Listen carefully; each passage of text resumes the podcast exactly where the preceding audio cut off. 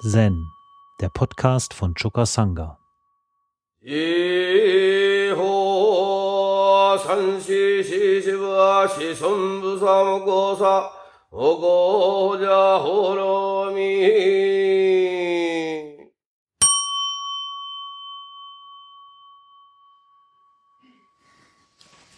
Ja,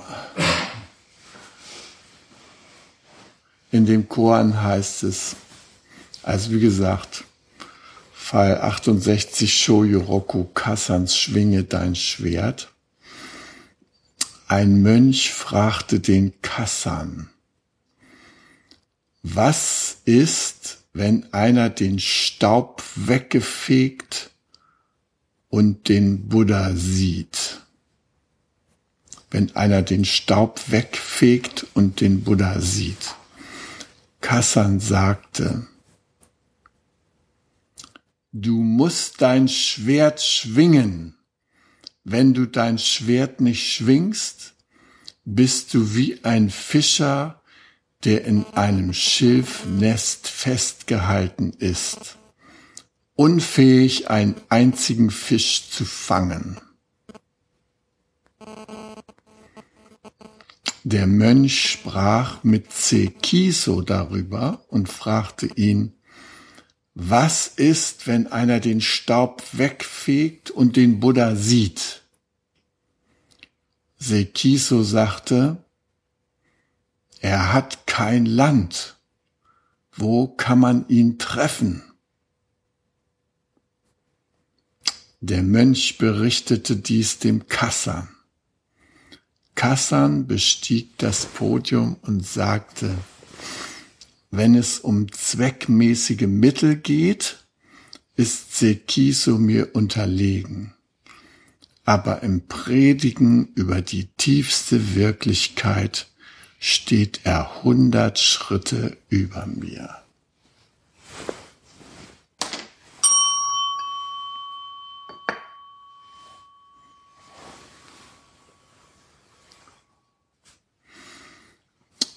Ja, was ist, wenn einer den Staub wegfegt und den Buddha sieht? Den Staub wegfegen. Das ist ähm, so ein bisschen unsere Ausgangssituation, ja. Äh, wir sind in der Welt des Staubes befangen und da hängen wir alle drin und man kommt gerade mal so raus hierher zum Rohatsu, hat es glücklich geschafft, die Welt des Staubes so ein bisschen hinter, zu, hinter sich zu lassen und äh, jeder äh, von uns so auf seine Seite hat sich der Welt des Staubes so ein Stück weit entrungen. Ja, jeder war von uns damit noch befasst, Dieter, der wäre kaum fast hier als Jiki angetreten, weil er noch schnell sich so ein kleines Blitzeiserlebnis abgeholt hat in der Welt des Staubes, ja. Mm. Der Klaus musste sich da mit seiner Mannschaft in seinem Büro noch ähm, rumschlagen, um wirklich frei zu sein für diese Tage, die wir uns hier vorgenommen haben, ja. Ich kriegte in letzter Zeit noch mal schnell meine Jüngsten aufgedrückt, die heute Nacht noch hier geschlafen haben und erst ab heute Mittag versorgt sind, so dass ich nicht voll ins Doxan gehen konnte heute Morgen.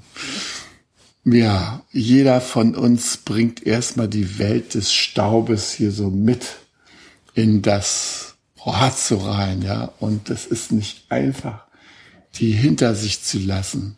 Vor allem, wo sie jetzt so immer mehr beschleunigt ist, ja.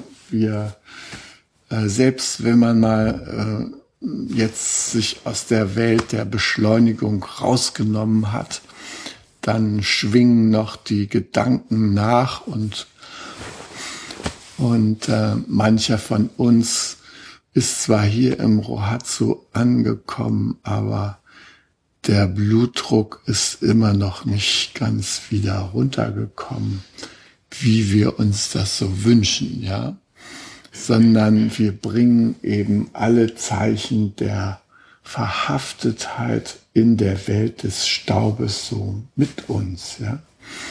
Und ja, wir machen uns jetzt erstmal bereit, den Buddha zu sehen, ja. Und hier wird gefragt, was ist denn, wenn einer den Staub wegfegt und den Buddha sieht? Also wenn es uns gelungen ist, äh, der Welt des Staubes zu entkommen und den Buddha zu sehen, ja.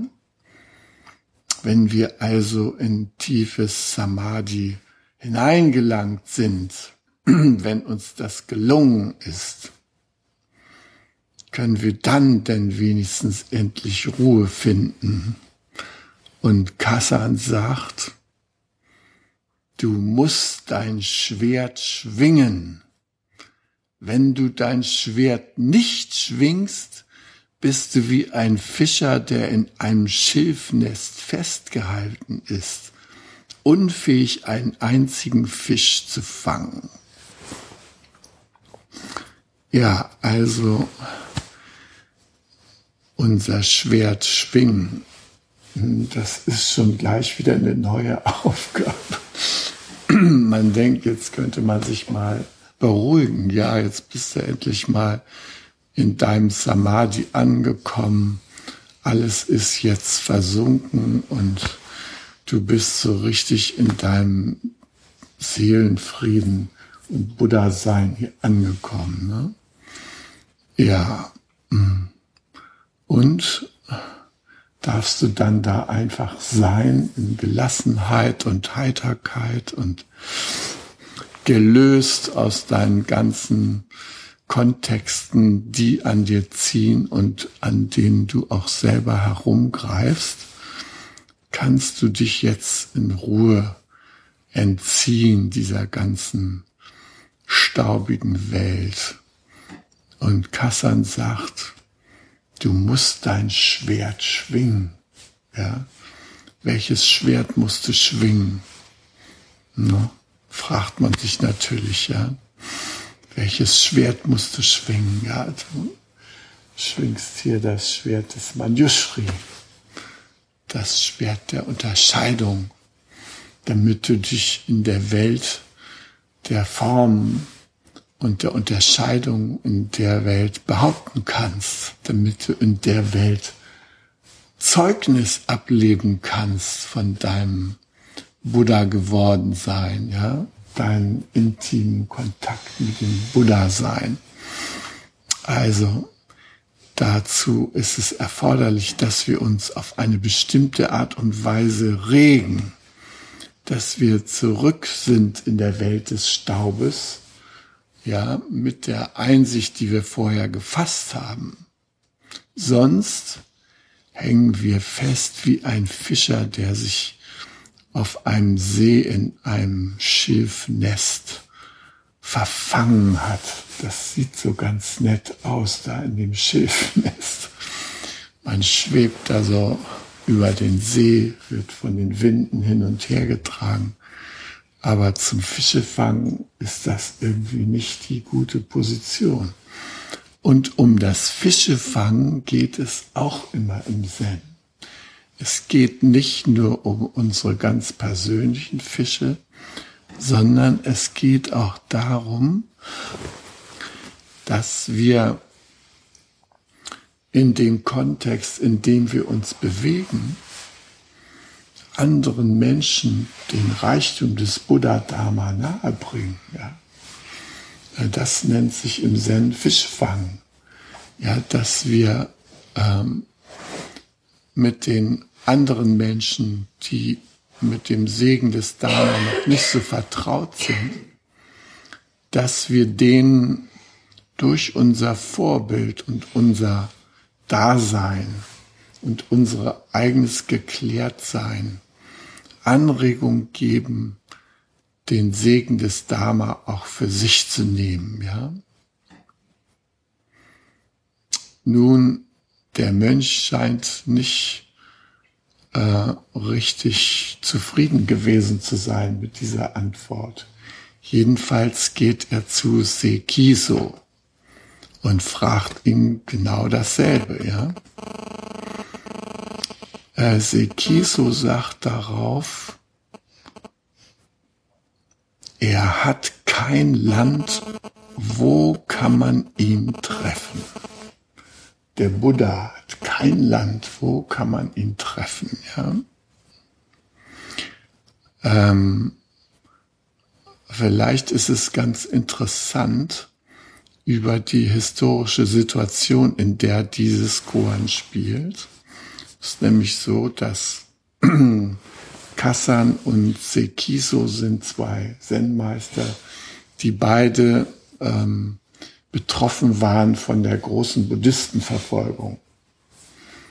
Äh, die große Buddhistenverfolgung 845 bis 847 in China, ähm, die hatte ähm, ziemliche Auswirkungen, weil Hunderttausende von Mönchen und Nonnen zwangslaisiert wurden. Die mussten die Robe abgeben und mussten wieder Feldarbeit verrichten und äh, die äh, Steuerfreiheit wurde aufgehoben für die Tempel und viele wurden auch sogar niedergebrannt. Ähm, und äh, Kassan, der hatte Glück, weil er mit seiner Klause so ein bisschen außerhalb des Repressionsgeschehens war. Er wurde von der Welle nicht direkt erfasst, während Sekiso, der musste seine Robe ausziehen und es gelang ihm, sich äh, so als Töpfer durchzuschlagen beziehungsweise auszugeben. Ja?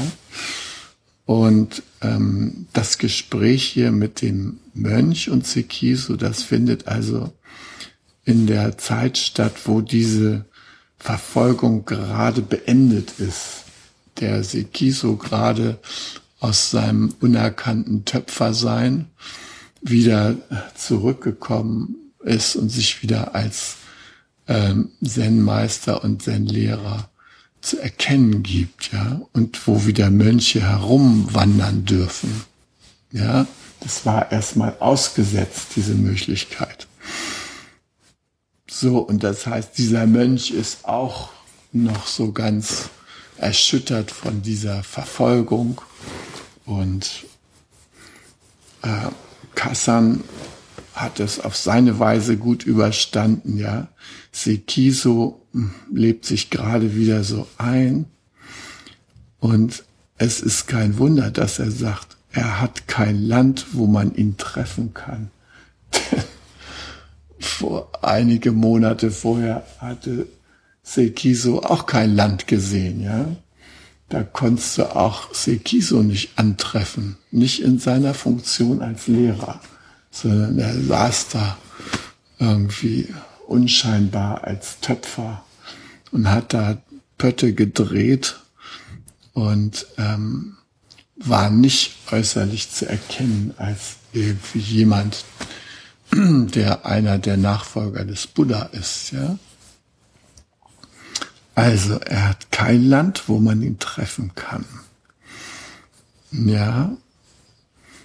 Und dazu sagt dann später Kassan, als er davon hört, wie Sekiso nach seiner Erfahrung darauf reagiert hat, sagt er, wenn es um zweckmäßige Mittel geht, also um Mittel, die die Menschen dem Erwachen näher bringen, ja, ist Sekiso mir unterlegen. Aber im Predigen über die tiefste Wirklichkeit steht er hundert Schritte über mir. Also wie er seine Situation verarbeitet hat und diesen Spruch sagt, er hat kein Land, wo man ihn treffen kann.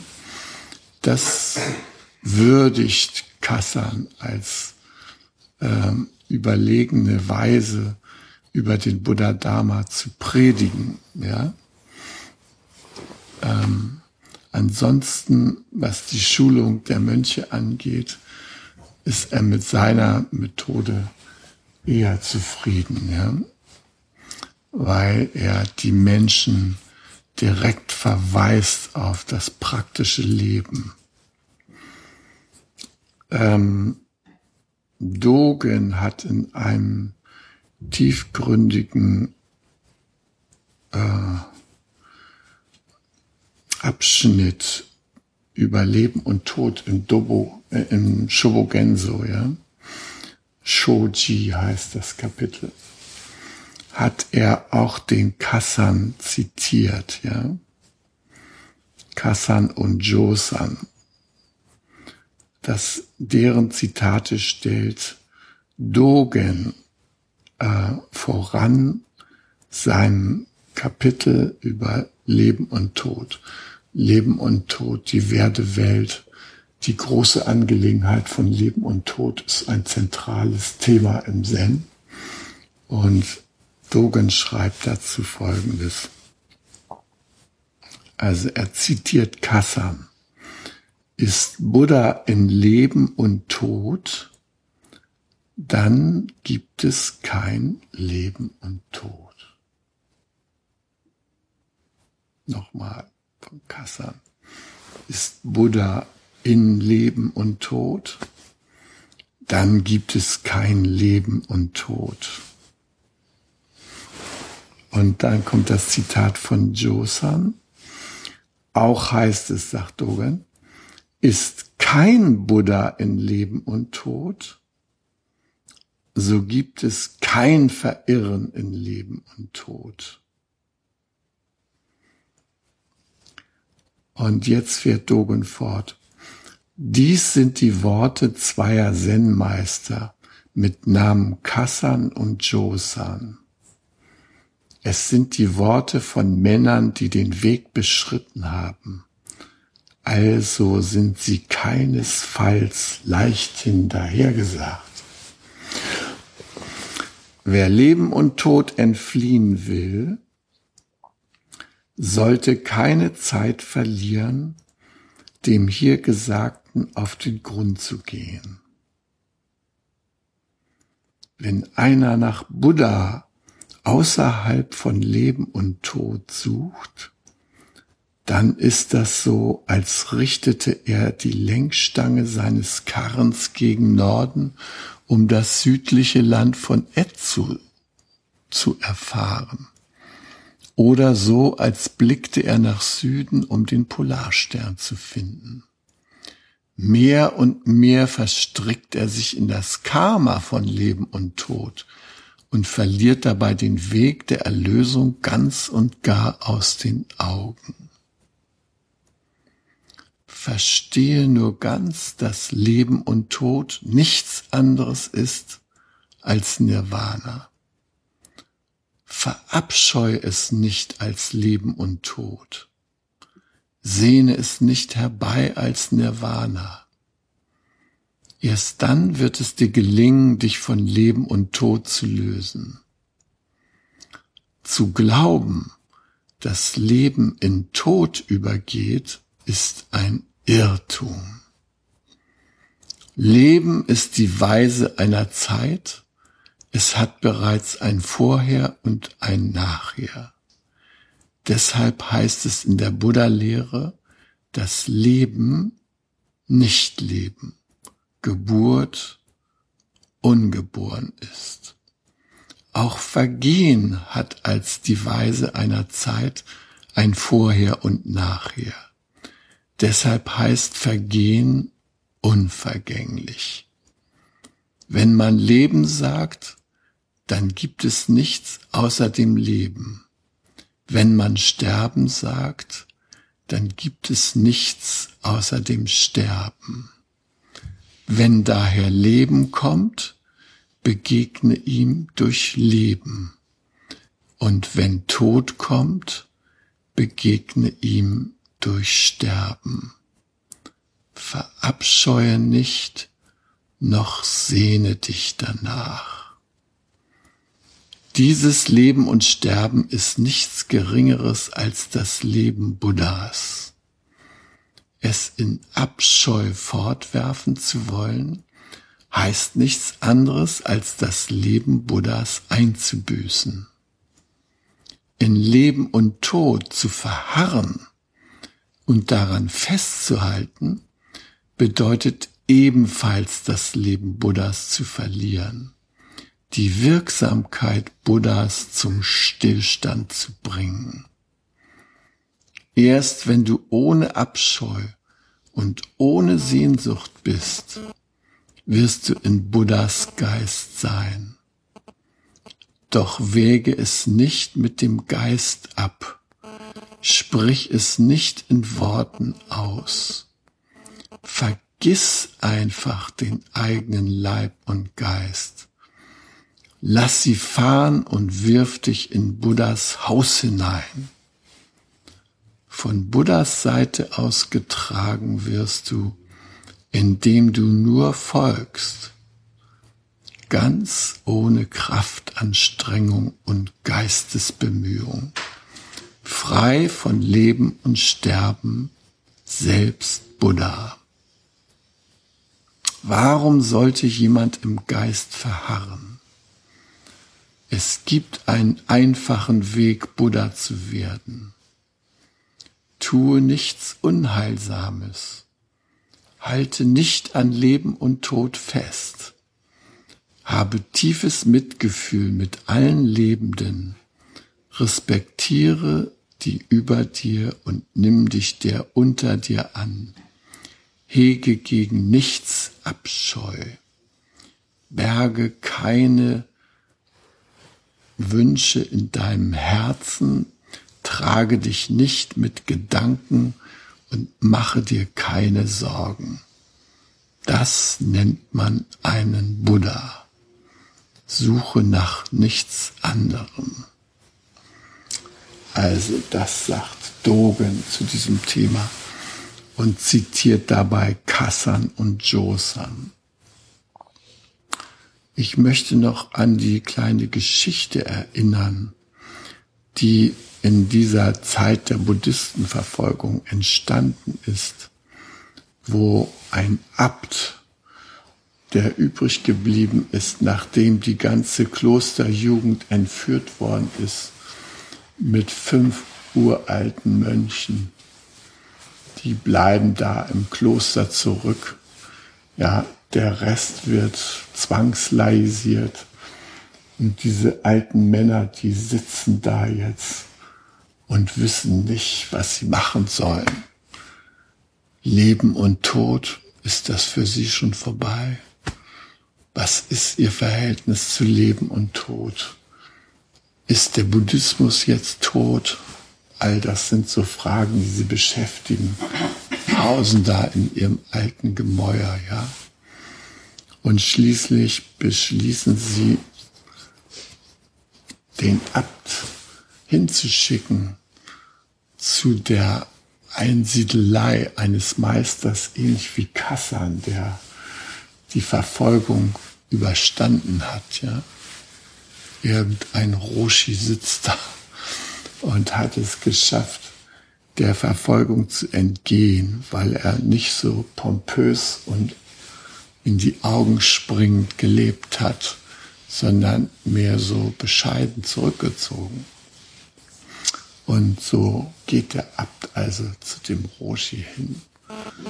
Und sie sprechen über die Lage des Klosters. Und äh, der Abt beschreibt also die unvorstellbaren Vorgänge, die es da gegeben hat, ja, und dass die ganze Jugend weg ist und dass sie jetzt da noch zu sechst in dem Kloster sitzen und äh, irgendwie ihre Tage zubringen, ohne jede Hoffnung, dass der Betrieb da je wieder in Gange kommt. Ja? Und dann fragt der Abt, und was rätst du mir denn in dieser Situation zu tun? Ja? Der Roshi sagt, tja, was soll man da machen? Ich habe auch keine Ahnung, wie man mit der Situation umgehen kann. Also mir fällt nichts ein, ja. Und ähm, sie haben lange gesprochen und Tee getrunken zusammen. Und schließlich sagt der Abt, ja, wenn dir auch nichts einfällt, dann gehe ich jetzt mal zu meinen Mönchen zurück und ich werde ihnen ausrichten, dass dir auch nichts eingefallen ist. Und dann sagt der Roshi im Gehen, wie der Abt sich so gerade abgewendet hat, denkt dran, einer von euch ist Maitreya. Und äh, der Abt, der stutzt ein bisschen und kann mit dieser Äußerung gar nichts anfangen und geht also los zurück in das Kloster, ja. Und ähm, die Mönche fragen natürlich sofort, und konnte der Roshi irgendwas da äh, zu unserer Situation sagen, was irgendwie hilfreich ist? Und da sagte er ab, nee, ich habe ihm alles ausführlich geschildert, wie es uns geht und wie wir hier auf dem letzten Loch pfeifen und wie wir hier in unserer Perspektivlosigkeit sitzen. Und er konnte mir keinen Rat geben. Und schließlich bin ich gegangen, weil ich auch keine Lust mehr hatte, mit ihm weiter zu reden. Es hat ja eh nichts genützt, ja. Ach, sagen die Mönche, er hat dir also nichts gesagt. Ja, sagt er, ab zum Schluss hat er noch so was Verrücktes gesagt. Einer von euch ist Maitreya, der künftige Buddha. Ha, sagt die. Und äh, gut, das Klosterleben nimmt wieder seinen Lauf mit den Sechsen da. Und der einzige Unterschied, der nun auftritt, ist, dass die Mönche anfangen, sich gegenseitig zu beobachten. Denken, Mensch, wenn der Roshi gesagt hat, einer von euch ist Maitreya, wen kann er denn da wohl gemeint haben, ja? Und das hat äh, so eine doppelte Blickrichtung. Sie gucken natürlich einmal auf sich selbst, bin ich es etwa, ja. Und sie gucken aber auch auf ihre Brüder. Und vorsorglich behandeln sie jeden von ihren Mitbrüdern erstmal mit großem Respekt, großer Fürsorge, großer Aufmerksamkeit. Und äh, das Erstaunliche passiert, dass diese Mönche sich unter dieser Art von Beobachtung und Fürsorge und Wertschätzung verändern. Statt dass sie da so trübsinnig in die Gegend gucken, fangen sie an, glänzende Augen zu bekommen. Ja? glänzenden Augen von Maitreya fangen an, in ihnen zu leuchten, weil sie als Maitreya angeschaut werden. Und äh, die Spaziergänger, die vorbeikommen, äh, um bei dem Kloster zu picknicken, die gucken sich diese Mönche an und denken, Mensch, das sind aber vitale Oldies, die hier rumlaufen. Die müssen ja irgendwas Besonderes gefunden haben, wenn die so strahlend hier durch die Gegend gehen und, ähm, und sind einfach in dieser Atmosphäre. Und äh, das lockt immer mehr Menschen herbei, ja. Und nach und nach fragen auch junge Männer, ob sie nicht in den Kreis dieser Alten da eintreten dürfen, um von ihnen zu lernen. Und so füllt sich das Kloster wieder von ganz alleine, ja. Also das ist eine Geschichte aus dieser Zeit und ich finde sie so schön, weil es eine besondere Art zeigt, wie man den Staub wegfegt, ja. Man kann ihn wunderbar wegfegen, indem man alle Erscheinungen, mit denen man es zu tun hat, insbesondere seine Mitmenschen, indem man die anschaut als wären sie Abgesandte oder Inkarnationen von Maitreya. Es gibt ja die Weissagung, dass Maitreya nicht als Einzelperson erscheinen wird, sondern als Gruppenwesen, der ist ohnehin nicht ohne weiteres zu fassen. Ja? Der wird sich offenbaren, indem Menschen sich auf eine gewisse Weise zusammentun und seinen Geist irgendwie manifestieren. Ja? Und ähm, das gefällt mir an dieser Geschichte, ja, dass wir alle es in unserer Hand haben, wie wir die Welt anschauen. Ob wir unsere Mitmenschen als Buddha sehen und von ihnen als Buddhas gesehen werden, oder ob wir uns nach wie vor von Arschlöchern umzingelt fühlen das ist irgendwie unsere Entscheidung. Und ich möchte euch ermutigen, das Rohatsu zu nutzen, mal zu sehen, ob ihr diese Entscheidung schon eurer gesamten Mitwelt gegenüber getroffen habt. Hi. Dann ist am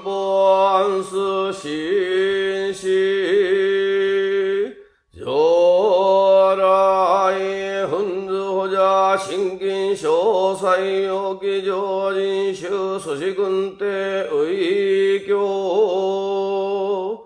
南無寺三尊部、新寺寺子少年無常不幸無事情報心合参入破壊銀三尊年終始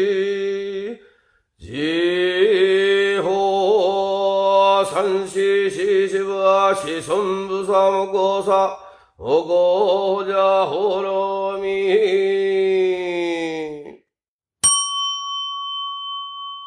Zen, der Podcast, ist eine Produktion von Chokasanga e.V. in Kooperation mit dem Podcaststudio Paderborn.